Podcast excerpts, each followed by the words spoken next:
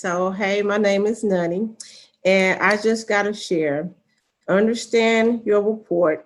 If it doesn't feel right, it's probably it's not, and live, love, life. Welcome to Our MBC Life, a podcast dedicated to exploring life with metastatic breast cancer from Share Cancer Support. I'm your host, Lisa Laudico, and on the last Monday of every month, we share with you messages from our listeners and guests in this segment called the Just Gotta Share Listener Roundup. You just heard the voice of Nunny Reese, giving us one of her many pearls of wisdom during our episode with her that covered brain mets earlier this month. We launched this podcast just six weeks ago to create an audio space for people like us who are living with MBC, where we could share stories and voices, resources, and expert advice. So far, we have dug into the critical issues surrounding racial disparities in healthcare for Black people and other people of color living with MBC. And we also did a series focused on brain mets with one notable exception. We're all new to this podcast game, and it has been a real labor of love. Thank you so much for tuning in. One thing everyone wanted on the Our MBC Life team was the ability to connect with you, our listeners, and for you to get the opportunity to tell us your stories. To do that each month, we'll ask you, our listeners, to send us a just gotta share moment anecdote, story about the reality of living with this crappy disease, or simply what's on your mind. We're looking forward to hearing from you when you send us a short voice memo to our email at ourmbclife at sharecancersupport.org or by recording a message directly on our website's Connect page at ourmbclife.org. When you send us your Just Gotta Share voice memo, be sure to say your name, where you're from, if you want, and start your message with, I just got to share, and then say your message. We look forward to hearing you on next month's episode. Here's a Just Gotta Share insight from our guest Abigail Johnston, who also spoke to us earlier this month. I think that one of the, the lessons that, that I have been learning in a big way recently is that vulnerability is not a weakness that vulnerability is a strength. And i i think part of it's my personality and part of it's i think when you're a professional like a lawyer when you have clients who are looking to you to have all the answers you get used to or i got used to kind of always being the person who had it all together. I'm the oldest of six kids. I think that there's something about that as well. But over the last year plus of blogging and um, sharing my heart with the, the world in a lot of ways I, have just I've realized that it's not a weakness and it's not something that's shameful and it's not something that needs to be hidden, but that uh, vulnerability is what makes us human and vulnerability is a strength. So it's been a, a big uh, aha moment for me in the, in some recent uh, thought processes. When I heard Abigail speak about vulnerability, I reflected that in fact just by knowing Emily Garnett, who we were speaking about on that podcast, and knowing Emily's work on her blog and podcast, I was treated to a masterclass in how to be vulnerable while living with MBC. It is definitely something that I'm reminded of daily and agree wholeheartedly with Abigail that vulnerability is what makes us human and it is a strength. It's one of my goals for this podcast to provide the space for all of us to be vulnerable as we work to move the ball forward with support, MBC research, and true awareness of this disease and our lives.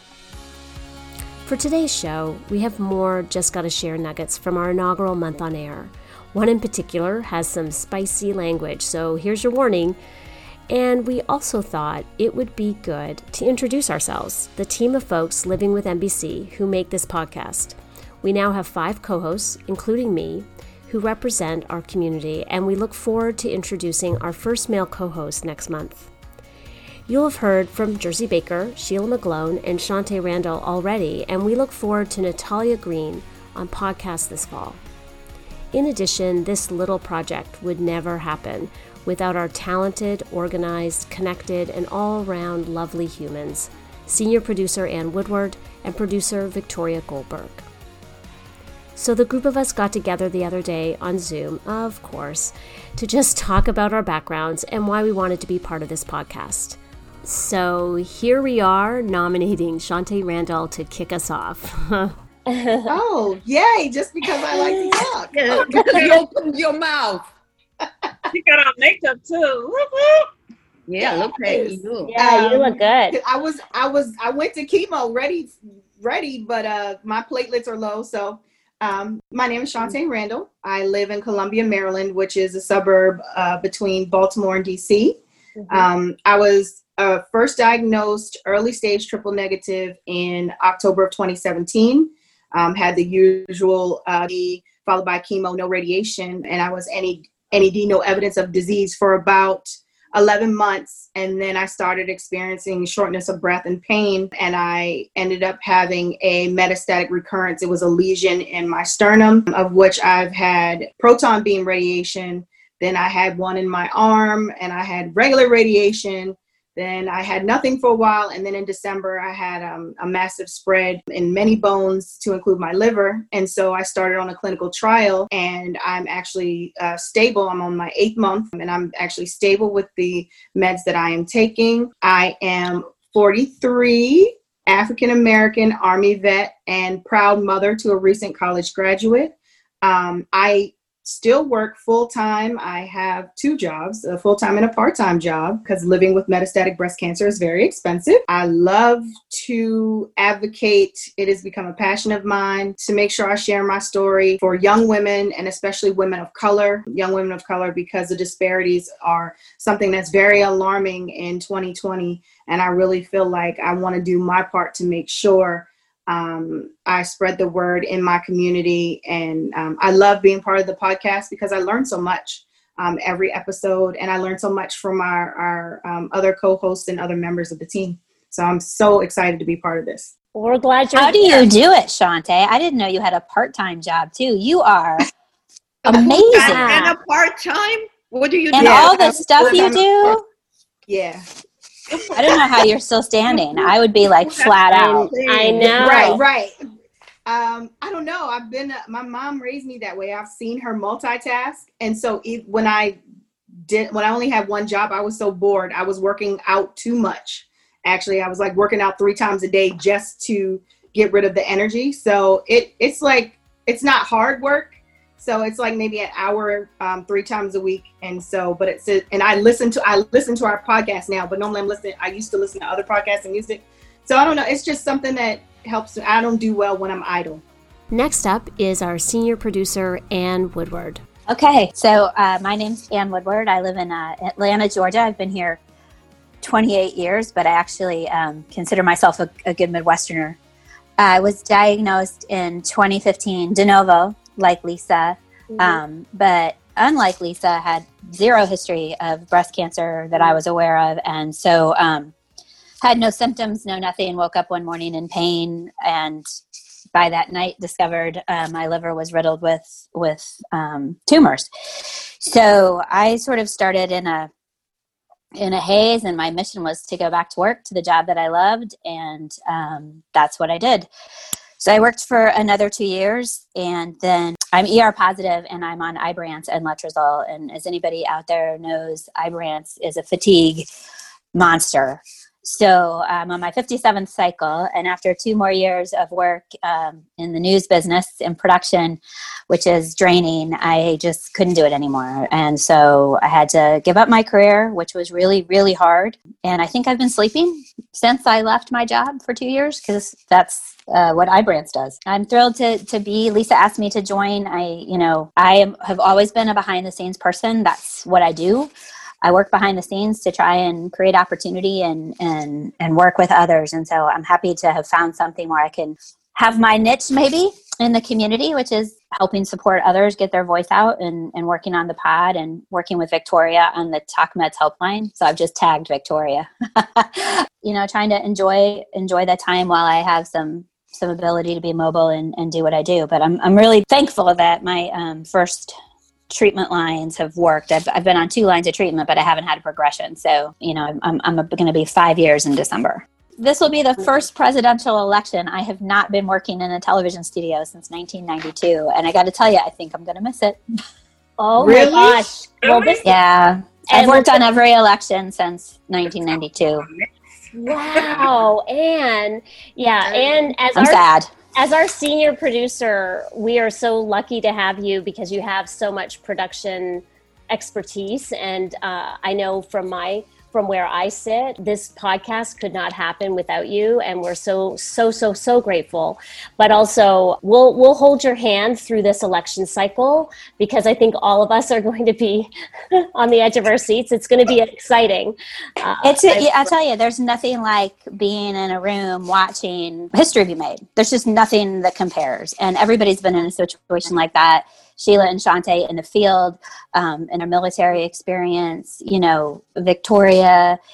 But when you can sit and watch and be a part of, of something, it, it's just stunning. And so, yeah, I'll miss it, but I'll, you know, maybe watch from home.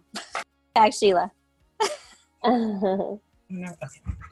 So I am Sheila McLeod, and I am a black woman, and I am 55 years old.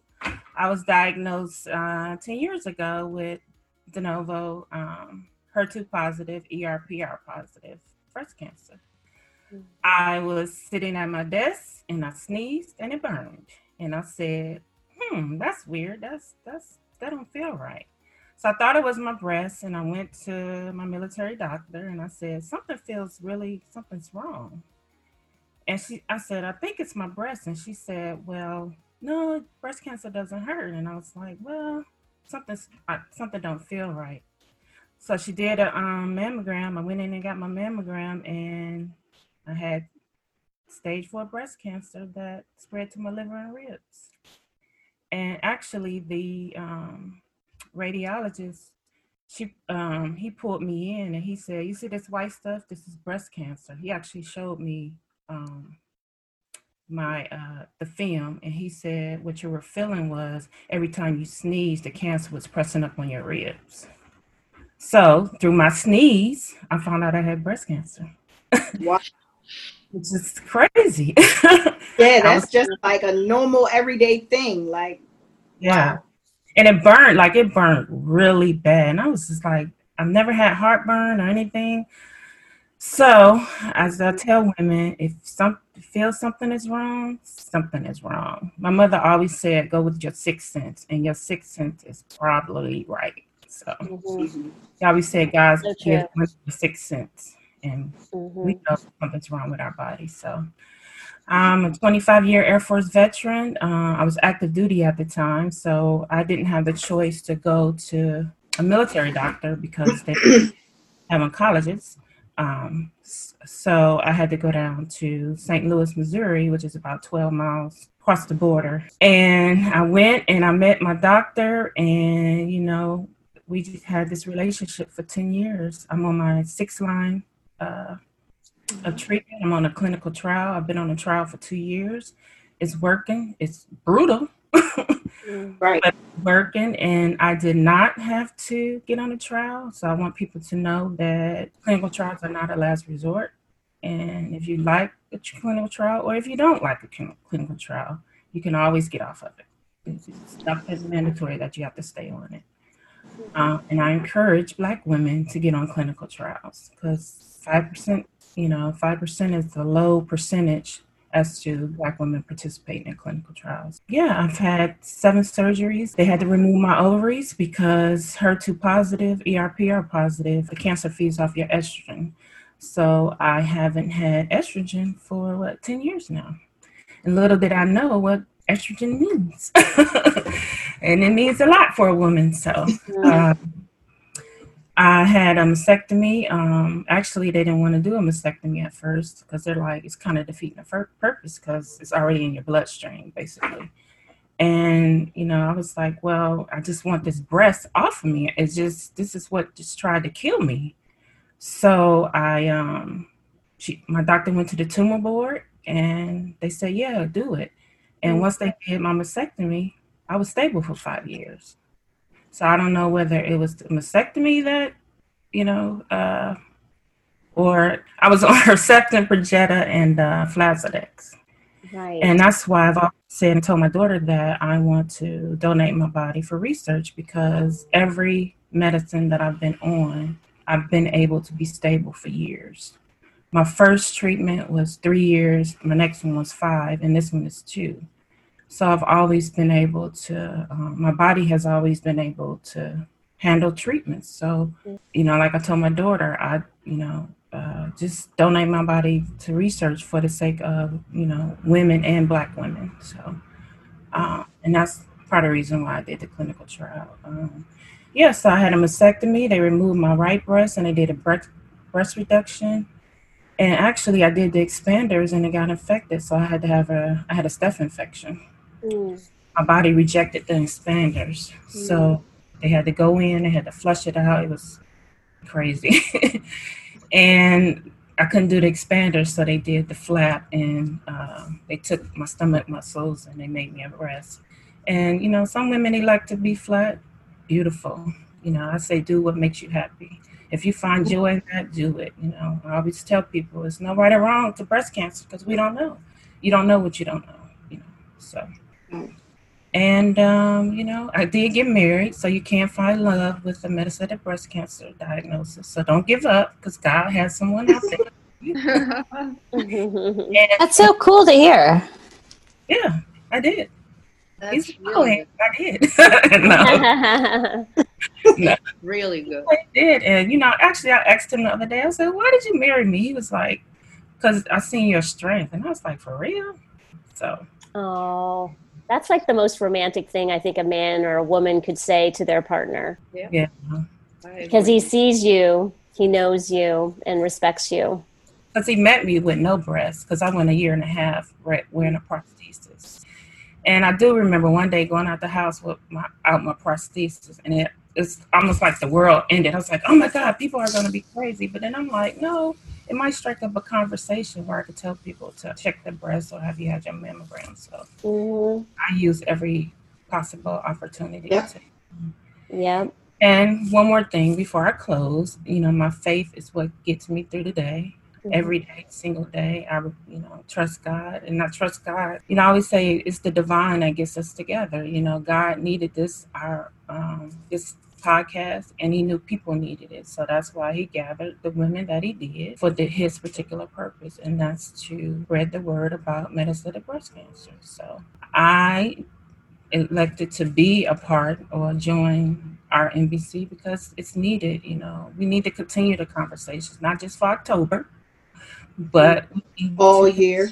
Right. And black women, young women, old women need to see women that look like them you know, and so they can relate and so they can connect. So, and that's why the reason why I wanted to be a part of this most important project. Wow, so thank, thank all of you.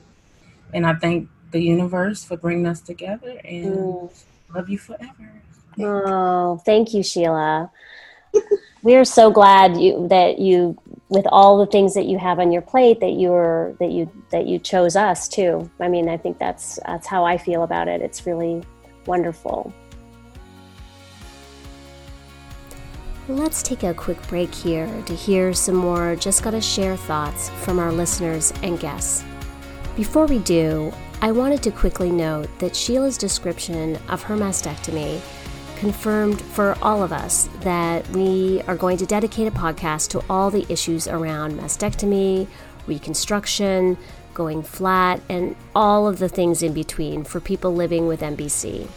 There have been some recent studies released on this question, and there are plenty of opinions on the matter, so stay tuned for that. Now, to our Just Gotta Shares. This next one is from a listener who didn't give her name, but her thoughts certainly resonate with all of us living with MBC. Just gotta share that I'm feeling a bit sad. A friend of mine is coming home on hospice, and it's making me uh, reflect on what my future might be. So, having a bit of a tough day today. Glad you guys are here. The next two Just Gotta Share messages cover our current reality with the pandemic. It's tough for everyone but we can all agree that it is particularly challenging for those of us with MBC. Have a listen. Hi, my name is Christine, and I just got to share that I'm really proud of my state for how uh, compliant we've been with following the rules. I live in Baltimore, Maryland, and I was in North Carolina not that long ago, and quite a drastic difference. So I'm very proud of the way Marylanders have been handling the pandemic and following the rules and wearing their masks.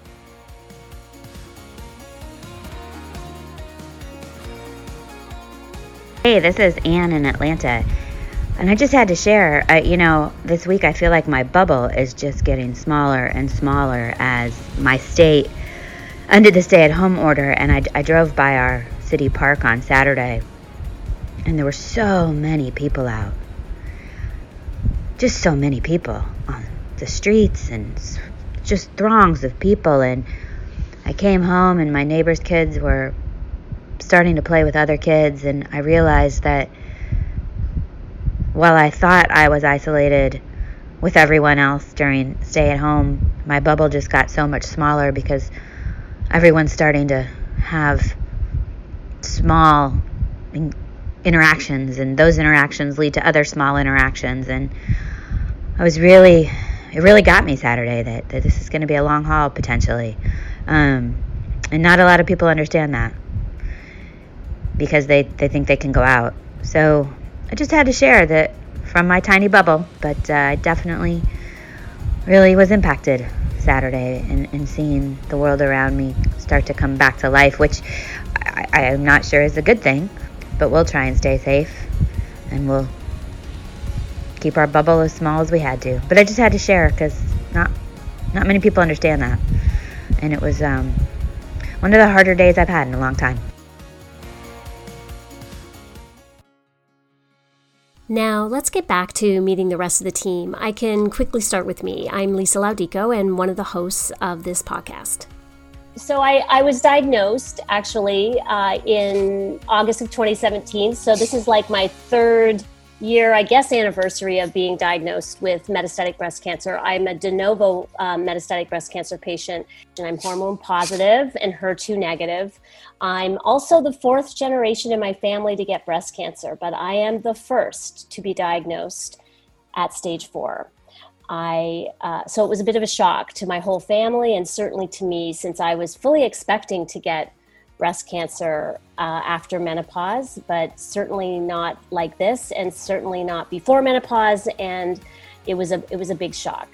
Uh, I am currently on my third line of treatment. I participated in one clinical trial. I started this podcast because I really felt it could be a place where fellow metastatic breast cancer patients could talk to the stories and the issues and the science and the research around our lives that are impacting our lives. And i wanted it to be something for us by us. And so i'm so happy that we've been able to create this as a team. I really am. It's it's been it's a it's been a complete joy. I also worked with the cancer couch foundation uh, notably on the reason for Friesen social media reason for Friesen nbc social media campaign and that was last summer and that was with my dear dear friend rebecca timlin scalera who is the founder who was the founder of the cancer couch foundation and all funds go straight to metastatic breast cancer research. I also have been doing things with Share, uh, other than this podcast, including webinars and support groups. I'm now with the Metastatic Breast Cancer Alliance, and I'm the co chair of the Metastatic Breast Cancer Alliance's Awareness Task Force. And prior to all of this fun stuff with metastatic breast cancer, I was a clinical social worker. I worked with children, and then I also had careers in international business, uh, economics, and uh, consulting. I just celebrated my 25th wedding anniversary to a really great guy, and we have two boys who are not really boys anymore. So that's me in a, in a, nutshell. Oh, I'm Canadian. That's another thing that's pretty important. I'm Canadian and American, and uh, all my family's in Canada, and so I'm I have loyalties to both countries. Next up is one of our producers, Victoria Goldberg. So, my name is Victoria Goldberg. Mm-hmm. I live in New York City, but you can clearly hear by my accent that I'm not a New Yorker. I'm a native of New Jersey, not true. I was about to say, 40 uh, years. But before that, um, I was born in uh, the country that has a uh, different name now, and in the city that has a different name too. So I was born in what's known as Russia now, in the city uh, that has the name of St. Petersburg. And I came to this country was a, when I was 18 years old. So I've been here for quite some time. I was diagnosed with early stage breast cancer in uh, 2004 on Valentine's Day. As I take, as I tell people, when you're married for 25 years, you have nothing better to do than go uh, to your gynecologist on Valentine's Day. So this is what I did.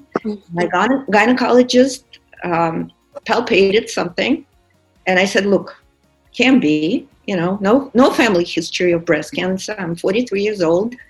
There is no way I have breast cancer." Well, she was right. I was wrong. I had early stage, stage one breast cancer, triple positive. Uh, had all the treatments, even got the uh, Herceptin that was not approved yet for early stage people off label, and uh, moved on with my life. And for, for the next nine years, worked in the investment banking, uh, 12, 14 hour days, perfectly fine. But then uh, one day, perfectly fine stopped being perfectly fine. And it turned out that I had um, metastatic breast cancer that spread to my liver, all over my liver. And um, I was diagnosed again on Valentine's Day. So, you know, Valentine's Day is not my favorite holiday at all. Mhm. Uh, nine days to the day. That was almost seven years ago. And uh, I've been on the same drug on my first line treatment all this time. I started with the Taxotere and Taxol, Herceptin, and Perjeta.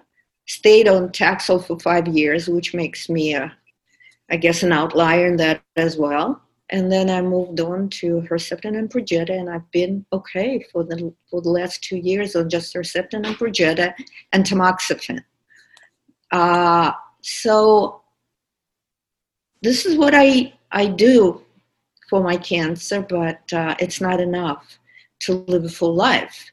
So I was blessed to have uh, found a uh, an outlet for for me, which was Share. I discovered Share through a friend four years ago, and I started as a helpline volunteer. But like from probably the next day, I realized that uh, we had an, a one breast cancer helpline, and I realized that this was not going to work the metastatic patients cannot talk to early stage volunteers and vice versa. So it seemed sensible that we should uh, have our own helpline. It took me a year or two to convince Share to let, let me start the metastatic helpline, and I was blessed, blessed to have such amazing help like Anne and many, many others. And now we have like around 20 volunteers who work six days a week from 9.30 to 9 p.m three shifts. Women who have metastatic cancer who are ready to uh, give up their time to talk to others. And that's not easy. That's that's emotionally draining but they are incredible. And so when lisa wanted to start a uh, a podcast i was so excited about it because this is my whole my whole thing about share is building community. As we say nobody should face metastatic breast cancer alone. So this is a continuation of that. This is another way to build our community. So i'm i'm really excited that we're getting such an amazing response i'm also a member of MBC alliance uh, i'm on the same task force with the, my boss Lisa, she's my boss here. She's my boss at the Alliance. And I'm also a proud graduate of the Project Lead, NBCC Project Lead. Right, right. And uh, that was the best experience I've had, and I recommend everyone to experience it as well. So this is it. This is my story. And oh yeah, and before before my diagnosis, I was the executive director at uh, J.P. Morgan. Well, started at Bear Stearns, then moved on to J.P. Morgan Chase. Yeah. We were acquired by J.P. Morgan Chase, and I worked on in front office in securitized products, but I managed their technology.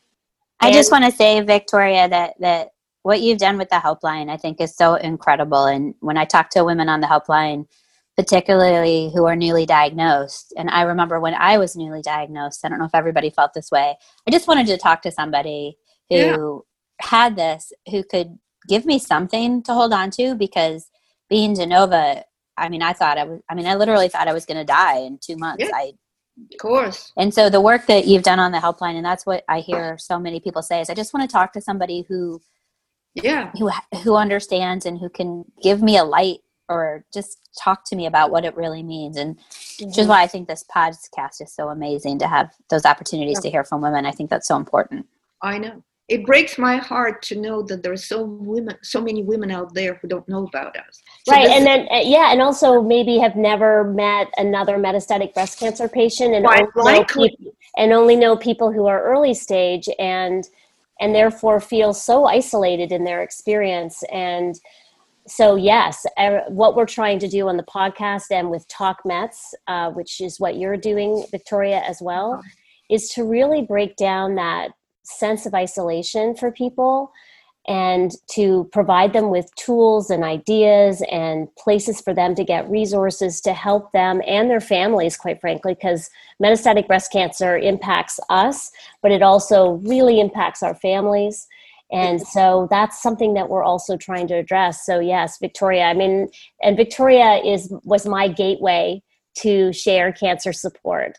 So, um, Victoria and I go way back to within a couple of months of my diagnosis, I met Victoria, and she was one of my anchors to help me ground myself after such a crazy it felt like a crazy diagnosis, right? Because I, I didn't mention this earlier, but I had um, not one, but two mammograms and ultrasounds, but six months prior to my de novo diagnosis. And so I, I have had baseline mammograms and ultrasounds since I was 35 because of my family history, obviously. And we're not a, we're not a BRCA gene family. We have a, we have a different, uh, far more it's, a, it's not as studied. It's um, the CHEK2 variant of unsubstantiated significance. And so that's every single living member of my family with breast cancer on my maternal side, they all have the same mutation. And so, you know, I would have my mammograms and ultrasounds, and I really thought I was doing everything correct.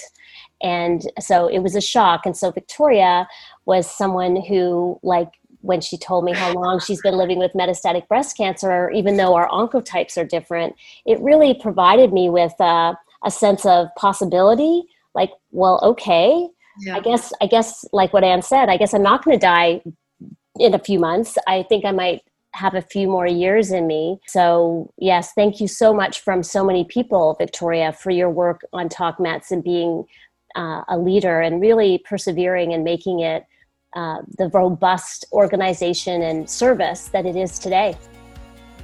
And now let's hear from our newest co host.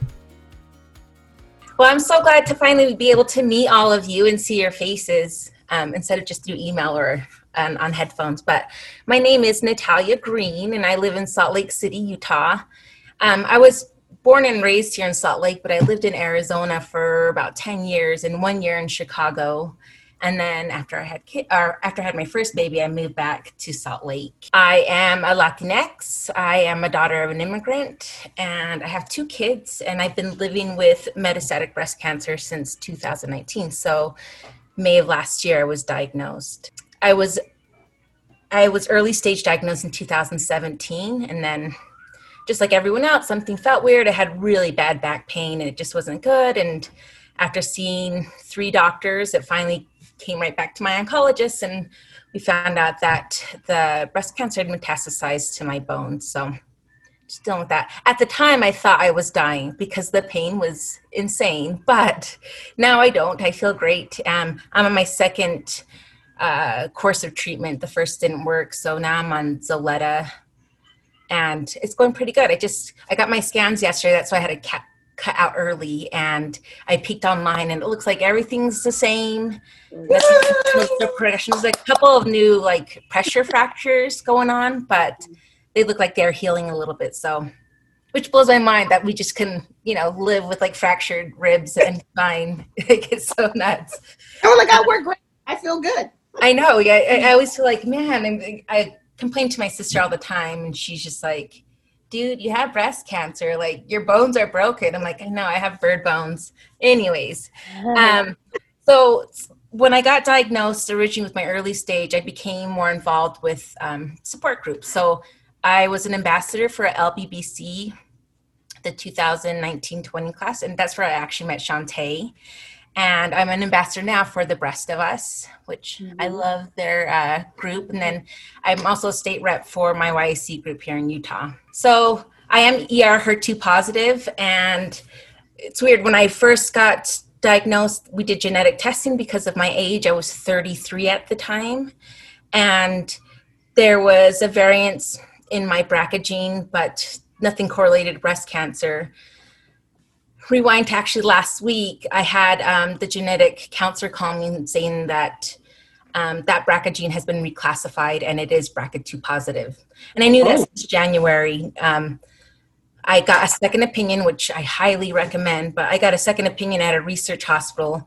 And the treatment course I was on was great, but my um, the oncologist I was meeting was really interested in my uh, genetic testing, and she's like, let's send it to our genetic researchers. Like, you know, we get they're researching stuff like this all the time. And uh, she said that I got a call back maybe a month later in January saying this variance is in correlation right now with the with BRCA2 positive, but it hadn't been reclassified.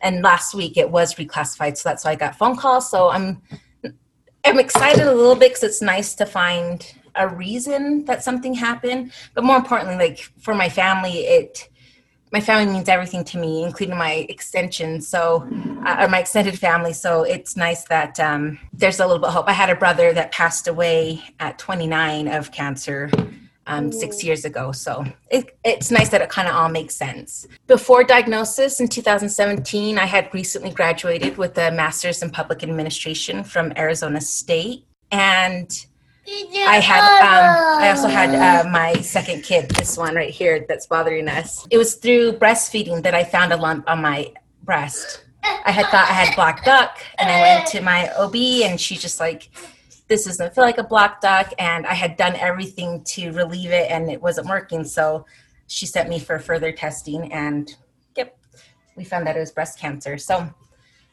he kind of helped me out there. Before um, being diagnosed, also I worked for a community organ- organizing nonprofit in Arizona.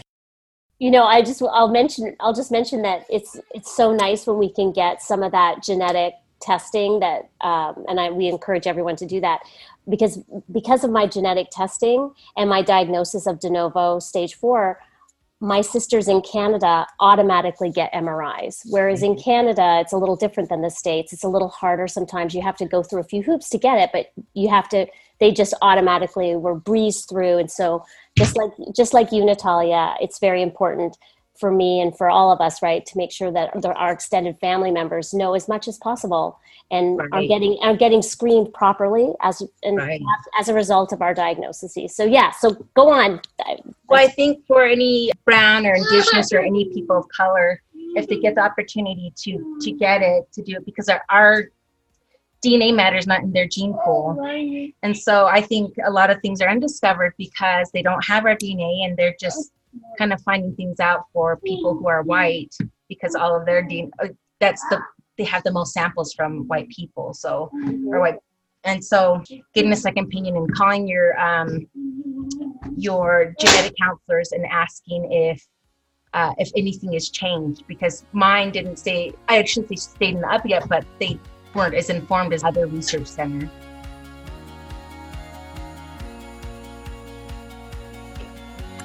Well, I, I want to just share my, I just got to share my little experience of this week um, and how COVID has impacted my family and me. Uh, so I have two wonderful boys who are no longer boys. Uh, one, I have a college graduate, just like uh, Shantae. He graduated in May to his Zoom graduation. Uh, and he lives in he lives he lives in New York City, and uh, we have a, a, a, rising junior in college, and he's waited two years to have a really important jaw surgery, and uh, we had to reschedule it three times, two times because of COVID, and this is um, really holding up a lot of things in his life actually because it's a very long recovery period after jaw surgery. And my diagnosis was another factor that was impacting when he could have his surgery because where was he going to recover? Would he be exposed when he was in the hospital? The hospitals, for a while, especially in the tri state area where we live, uh, were not so safe. But we finally bit the bullet and, and decided that it was going to be as safe as it possibly ever could be. And so my son had jaw surgery um, this past Monday in the in at, at, at a hospital in New York City, and uh, I wasn't able to be with him overnight in the hospital as I would want to be. Um, but my older son actually stayed overnight in the hospital with him as my proxy and as my husband's proxy. And he was a really good advocate and he was taping all the conversations with the doctors and the nurses, uh, giving us constant through the night reports on how he was doing. And I was so proud of how both of them did through this kind of being, you know, independent and young adults and doing something like go for a major surgery, a pretty major surgery. And uh, it was uh, so it's like a COVID silver lining to see my kids actually do hard things uh, and take care of each other and be like that. And so it was probably one of the hardest things that COVID has done is that I'm okay if it's impacting me to some degree, but when it impacts my kids, get out of the way. I'm now mad as a bear and I really want my kids to be okay. And my diagnosis actually was stopping my son.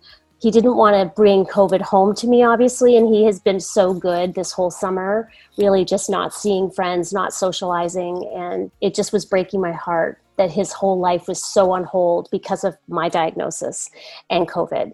And so, COVID silver linings is that he's done it and he's on his way to recovery and he's home safe. And so, it's it's been a very much an emotional time because I didn't want I didn't want that for my family, right? But it was very much out of our control. So, I did want to share that story because uh, I think in this great time of adversity, I think we have people like Dr. Nancy Lin saying, Wow, I never realized I have more empathy for my metastatic breast cancer patients who have this kind of almost invisible type of, you know, cells that could strike at any moment, or like COVID, it's like this invisible, you know, vapor in the air that we could catch and we're still figuring out how it works. Much like metastatic breast cancer, we still don't have it all figured out by a long shot. And so she she expressed that in her just got to share that she just feels more empathy. Like, wow, people are freaking out about COVID, and we're kind of living with that sense of uncertainty all the time. You know. For me, one of the uh, most uh, difficult things about coronavirus was the fact that uh, the friends that who are not doing well, um, we can't visit them. So just the thought of them uh, being sick and dying, just maybe luckily surrounded by their immediate family, is difficult. Right. It's difficult, and if they are, you know, if they are spending their last days in the hospital, then forget it. There are so few people who are allowed to visit in the hospital, and it's it's it's very very difficult for for us the yeah. grieving the grieving process is even more difficult when uh, when you can't see, it, see a friend yeah that's yeah. Uh, that's been so true victoria and we've lost some really really important people in our lives during this time and uh, wild horses wouldn't keep me away from the hospital, just like it, wild horses wouldn't keep me away from my son's time right. in the hospital. Uh, but Right. COVID 19 keeps me away from the hospital, uh, you know, uh, and so that's been, I think, the compounded grief of this time. So many people having to die alone, and Yep. it happens to people who are obviously in ICU and have COVID nineteen. So that's there's there's no silver lining to that, and there never will be. I'm sorry. I'll say, you know, in St. Louis area, um, there are 30,000 free mammograms out there, and black women will not go get their mammograms Why is that, Sheila? because it's the fear of knowing. Yeah, I some sat people. in my daughter's office, and the lady, she was over 50. Her mother was just diagnosed with breast cancer. She looks at me dead in my face and says, You know, I've never had a mammogram. I said, well, What do you, what's the problem? She said, I just don't want to know. My cousin, my mom died of breast cancer. I have breast cancer. She calls me. I'm 54. She's older than me. She's 55. She's never had a mammogram. And she says she never will. My sister won't get one. Um, I have two sisters. Um, one of them's 37, one of them's 27. The 37 year old that's here, she now gets every six months she gets a mammogram. They found a cyst, so they they you know did all the stuff. But my baby sister, her doctor said, okay, well then we're gonna order a PET scan and a mammogram for you now. She told my parents and myself, she was like, no, I don't want to know. I don't want to take it. And that's why it's all about we still got to continue to educate and we still got to continue to have the prevention and awareness and because it's reaching our community but you know and, and it's a lot of things too access to care maybe they didn't have the transportation and then once you get the mammogram if they find something that's what Komen is fighting for about diagnosis um, mammograms so it including your insurance you know different things like that but you know it's just you know we I don't know. It's just like sometimes I just feel like we talking to the wall. Like, man, y'all see me up here in tears with metastatic breast cancer. Shoot, I live from dang on three month to three month scans I used to. Now it's sick every six weeks. And me tell me you just want to take go and get a mammogram, and then when you feel a lump, you want to text me and say, "Well, I feel a lump." Okay, you feel a lump, but you've never had a mammogram. So guess what? They don't even have a baseline.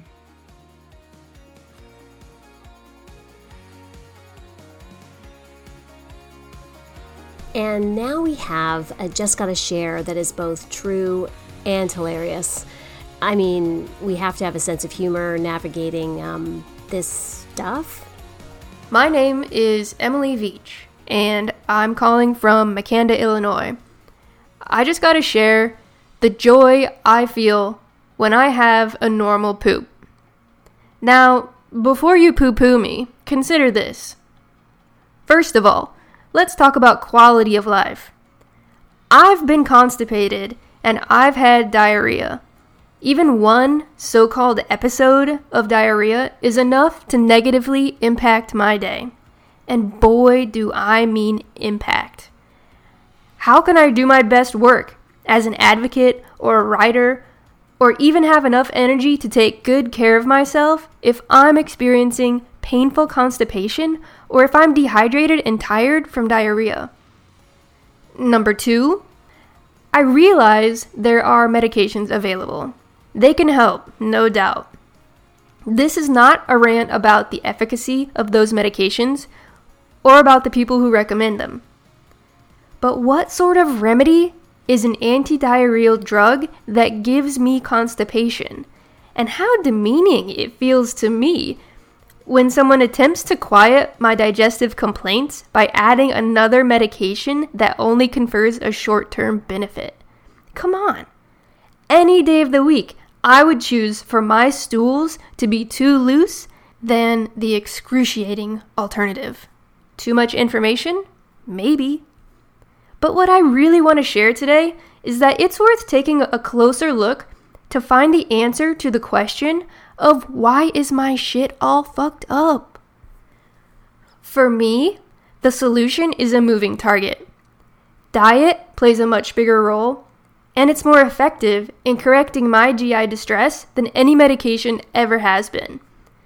It's taken a lot of research, many conversations with nutritionists, and some experimentation. But now I know the foods I can't digest, as well as what to eat and drink when I do have a problem. So, for anyone out there wondering if your shit will ever be normal again, I say it's worth investigating a more personalized and long term solution to help you live your best life. As part of our Just Gotta Share episodes, we are excited to introduce the Our MBC Life Trailblazer. Our Trailblazer segment each month will highlight an individual or a group making a difference in their local community for MBC and people impacted by cancer in general.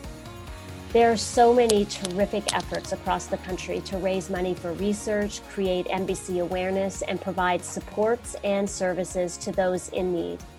We hope to amplify their efforts through this segment and share these inspiring stories. This month, we reintroduce you to Jersey Baker, one of our co hosts, and you will remember her from our inaugural episode where we talked about the Inclusion Pledge. Today, we will talk more about Angel in Disguise, the nonprofit that Jersey started to address transportation and support needs for cancer patients in Charlotte, North Carolina. Angel in Disguise makes it possible for her Vidas, as Jersey calls her passengers and patients, to get the treatment that they need. So, Jersey, I'd love to start by, first of all, congratulations on the five year anniversary of Angels in Disguise. That's incredible. And so, I'd love to hear uh, all about how it started and also would love to hear your metastatic breast cancer diagnosis and what you were doing before that. And just give us a little bit of a background on how you even got to this place where you're five years in for your Angels in Disguise Foundation. Thank you for having me, Lisa. Angel in Disguise started in 2015 and it started as me running errands for people. And as I was running errands for people, I, I came up with the name because someone suggested that, you know, why not charge since you're home and, you know, make money and help people. So I came up with the name and I started handing out business cards to my local cancer foundations in Charlotte, North Carolina. And I got a I received a phone call. Someone needed to go to a doctor's two doctor's appointments her children were at work and they couldn't assist her. And but however she didn't have any funds to to pay for it at the time. The rides were $25 and i said it was okay. She was about 30 miles away from where i lived. I lived in one end of charlotte. She lives almost in south carolina I didn't know her, she didn't know me, but five hours later, two doctor's appointments later, you know, we formed a bond. And the next time she needed me, she called me again. And I started thinking, like, wow, if there are people out here like her who who can't get to their appointments because either they don't have a car or family members aren't there, there have to be other people. And so I found out how you start a nonprofit organization and I put my boots on the ground and started running. I didn't have an extensive plan. I just did it because that's kind of the person I am. I get an ideal and I just go. I love I, I love that. And but you were you were uh, a metastatic breast cancer patient when you started it. Am I right? Yes. 5 years ago? Yeah. yeah.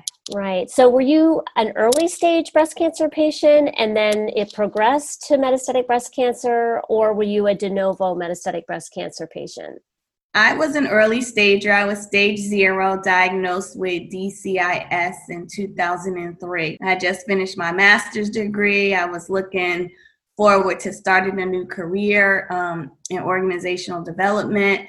I was working in the international transportation industry and I was really ready to go on with my life because I was I was NED for for seven years, and then I be no eight years before I became metastatic. And that was um, and how many years ago uh, were you diagnosed with metastatic breast cancer?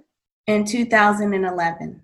Okay, well that's remarkable because you've you've been living with metastatic breast cancer for for a long time and Yeah. that's that's very hopeful for people i think how many lines of treatment have you been on so far Um, I'm on my third line of treatment. My first line I was on for seven years, and then I de- developed liver mets, and I switched to another line. And that one, it made my liver met. Well, the medicine didn't, but my liver mets. I went to get a three month scan, and they had increased two millimeters. And then I went to get another three month scan, and they had increased two millimeters again. And you know, the doctor said either we can stay on this treatment and see what happens in three months, or we can switch treatments. And I mean, why would anyone want to stay on the same treatment and wait three more months? We all know what it's like waiting for the, you know, a lot of people have scan anxiety. I don't have that, but I mean, two millimeters is small, but in my mind, it's it. A growth is a growth is a growth. So right right I going, elected- going in the wrong direction exactly. Uh, right and then the first five years your first line of treatment what would do you remember the name of that treatment that that uh, protocol Yes, it was Faslodex, Xgeva, and oh yeah, that's it. Faslodex and Xgeva. Wow, well, that's fantastic, actually, and I think that that gives a lot of people. Um, it, it gives it's just a really important data point that there are some people that have really long responses on one line of treatment, and that's just Yeah. it's good to hear. It doesn't happen for everyone, and the and it just doesn't happen enough but it's great to hear that it happened for you so that's Yeah. wonderful now back to angels in disguise uh, the foundation that you started five years ago you call the people that you help vidas can you give us a little bit of a background on why you call them vidas Um, One of our taglines in Angel in Disguise is making the impossible possible, and the other one is to live life now. With everything that's going on, I don't want them to worry about transportation and just to try to live life now because that's all we have is now. And everything about the word life is is is what I am about, like living life. So I was thinking like what can I call my patients? What can I call my patients? And in 2013 I stopped working, but then I went back in 2014 because my office was going to close. I had worked there for 15 years and I didn't want anyone to say you couldn't get your severance package. So I went back to work. Um, we closed the office and then I went to Atlanta. I then went to um, Taiwan with a, a, a co-worker. And then the following year, I went to Europe for 30 days. And while I was in Spain, I went into the um, the cathedral that they've been building for a hundred years. That I don't think. oh in barcelona in Yes, barcelona yeah yes. right right the Gaudi. I can't yeah think of the name of it. And while I was there, Sagrada Familia. Yeah. Yes, I was looking around and I saw this beautiful painting and it said Vidas. And I said, and that's the name that they're going to be called. I, I know that starting uh, a nonprofit is quite an undertaking, and you're five years in. Uh, what have you learned uh, that you can share with others who may want to start something to either raise money for MBC research or to do the sort of support services that you've embarked upon in Charlotte? Um, I learned that it's, it's definitely it's definitely a lot of work. You have to have a strong team behind you. There are days that you want to throw in a towel, but I feel like every time I threw it in, God threw it back to me. and it's it's something that if you really want to do it and if that's your passion, then you'll figure it out and you'll find a way. And I'd always say like money wasn't like an issue because all we needed was gas in the car. Of course, my board said something different, but in my mind, that's what it is. And even if you don't have the resources, you learn to find them, and then you you learn that there are people out there that really believe in what you're doing and they support you and those are the people that you have to reach out to learn to take time for yourself on fridays saturdays and sundays i don't talk breast cancer. I don't answer the phone. You know, I don't drive patients. Well, sometimes I drive patients, but I try to, you know, take back some time for myself because self care is important. And if I'm not well, there's no way I can serve the community. Well, I think, and that's so true for for everyone, but especially when you're running a nonprofit and a foundation like you are. Tell us a little bit about the year ahead uh, and beyond, and what's your vision for the future of Angel in Disguise? So the year ahead and beyond, you know, that since we've been in COVID and I'm metastatic. You know, I take pride in knowing that I didn't, Angel in Disguise didn't stop just because COVID started. We just, I mask up, I, I sanitize the car. And so I hope that in the year ahead that we can get back to the quality care where I can go into the doctor's office with the um, Vidas because sometimes they need it sometimes they don't know what to ask the doctor. So i would love to get back to to normalcy and, and really helping them and supporting them. And i would like to see angel in disguise grow to another city have um, more vehicles out there on the road. Um, the vehicle we have now her name is vivian because vivian mm-hmm. means life. And and just to grow and and increase our funding and help more more Vidas, even though with COVID and a lot of organizations stopped, we're, we're getting more and more calls every day. But I I am so humbled and honored and, and, and really proud of myself. Like, like, wow, look where you started and look where you are now. It's nowhere where I want to be, but you know, it's it's it's an organization and it's really growing and I'm just I'm just so proud of Angel in Disguise. And so thankful and grateful for all the support that I've had over these five years. And we're going to kick off a campaign next month. Um, oh, great. Calling Loving La Vidas, um, which we're asking people to donate a ride. Um, we found, we, we researched and found out a, a ride estimates about $25 round trip with the taking and the waiting and everything. So we're kicking off that campaign. And you know, just making the voices that I did do some research and I did find out that 5.2% people in Mecklenburg County don't have transportation. Cancer is the number three barrier in Mecklenburg County for access to health care, and cancer is the number one disease in Mecklenburg County. So I really want people to take notice of that and and see value in what we're doing and help push Angel in Disguise forward. So, if any of our listeners are are hearing this and want to help you out and help out Angels in Disguise, how should they do that? Um, they can go to our website, which is under construction, but will be finished this um this by Sunday. And the website is angelindisguiseinc.org. Great. And we'll have that in our episode notes, obviously. Uh, so thank you so much, uh, Jersey, for telling us about Angels in Disguise and about your own your own story. And also, we so appreciate you as a co-host for this particular segment going forward. You're our first Trailblazer of the month, and next month we'll have a whole new foundation to talk about. A group of people and and led by an individual out on the West Coast. So we look forward to that segment, and we'll have you back next month for that. But best of luck with Angels in Disguise. It's just the it's just a it's just a great organization and you're doing something as you said boots on the ground making a difference where where it counts where the patient gets to the doctors and the oncologists and to treatments. It's very very important. So thanks. Thank you. Thank you for having me. It's been great having you join us as we introduced our team highlighted our first trailblazer and listened to a few just gotta share moments from our guests and listeners this month as a final send off to this episode, we are honored to have a special remembrance. We have lost so many incredible advocates and leaders in the MBC community this past year. We don't ever plan on forgetting.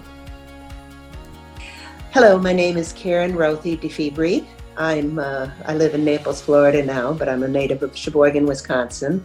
My daughter Amanda DeFibri grew up in Wisconsin and was a uh, uh, a uh, true uh, Wisconsinian, although uh, she lived in Florida for the last years of her life. Uh, her life ended a year ago Sunday, August 30th. Uh, she died of metastatic breast cancer. She uh, it destroyed her liver. Before that, at that point, she was also partially paralyzed after uh, surgery to uh, remove a large brain tumor which had grown back. Amanda was an incredible advocate and dearly loved all her sisters and the occasional brother in the metastatic cancer community. She was especially active with brain mets patients. She had her primary cancer diagnosed at the end of 2013. She had some uh, she had uh, two chemos and radiation and surgery, and then she was on a very successful clinical trial. Unfortunately, not successful for her because in uh, at the beginning of 2016, she almost had been expecting it. Uh, she never had headaches. She had some uh, left side symptoms, weakness, and some slight seizures, and she pushed for a scan and got it. One thing she strongly believed was that patients like hers, her with uh, triple positive breast cancer, with HER2 positive, should have routine scans as well as body scans, and should have routine brain scans, brain MRIs, because it so often goes to the brain for HER2 positive patients. Uh, she had Herceptin. She had more advanced form of Herceptin, which I'm pulling a blank on at the moment, but it was a very successful trial. But like I say, it did not it did not prevent the metastasis from going on. The most important thing to Amanda, she was married, she wanted children, she wanted a normal life, but that was not to be. And uh, the most important thing to her, besides her family, became her friends in the metastatic breast cancer community. She was particularly involved again with brain mets. She was on within weeks of her death when she was getting very weak and very sick. She was still constantly on uh, on um, texting with other brain cancer with other brain metastasis patients, telling them, you know, uh, I know Dan, Dr. Nancy Lin uh, was on this uh, show not long ago, and Amanda saw her within two months of her death. Uh, but unfortunately, Amanda's liver was so bad at this point that uh, there was no treatment that they could do. Amanda had uh, 27 bilirubin when she died. Before that, she had had her second craniotomy because of a tumor that had grown back in the dura of her brain. And uh, unfortunately, while it was metastasized breast cancer, it acted more like a uh, primary breast uh, brain cancer in that they had trouble getting the little tentacles out and it left her with a good deal of paralysis on her right side on her left side. But she went into rehab. She was walking again. She was determined not to be in a wheelchair. She had a fellow peace corps um, member who was getting married in fall and she really wanted to get to that wedding but she didn't. But unfortunately um, after she had fought her way back so hard and stayed very active and really, really had wanted to go to Portugal for the ABC con- conference. But um, then she got too sick and she had a emergency uh, visit to uh, Mayo, and basically they told her that there was nothing they could do to help her liver at that point. So she went into hospice at her home in Jacksonville, which she and her husband had bought uh, the previous Christmas, and were very happy. And uh, so she got to die at home, which she really wanted. She uh, kept saying, I do not want to die in the hospital. Of course, then she added, I wanted to die on the steps in Lisbon uh, at the uh, conference, and that wasn't going to happen. Anyway, um, anyway, this will be a hard weekend, thinking of her last days, but it's wonderful to, for me to be able to speak for her in several forums in the last couple of weeks because she really wanted this message to be carried on. And I feel like I'm doing what she wanted.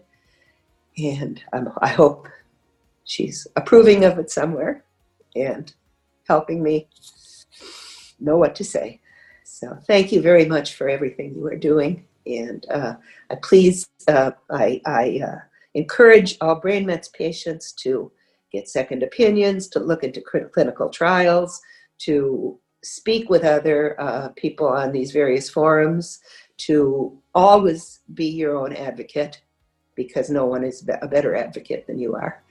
And uh, and also, I want to give a shout out to all the families who have lost somebody or who are terrified of losing somebody. This podcast is produced by me, Lisa Laudico, and brought to you by our truly collaborative team of Jersey Baker, Natalia Green, Victoria Goldberg, Sheila McGlone, Rainey Ortica, Shantae Randall, and Anne Woodward. Our executive producer is Christine Benjamin, Senior Director of Patient Services and Education at Share. Interning with us is Angelica Alberstadt, Elena Golub, and Amy Tedeschi. Special thanks to Beth Costello and Rainey Ortica, who designed our logo, to Jake Amarelli for his social media consulting, and to the team at Share, Carol Evans, Jill Golden, and Amanda Russell for their support. You can find more episodes of our MBC Life wherever you get your podcasts. Be sure to subscribe and look for a new podcast every Monday.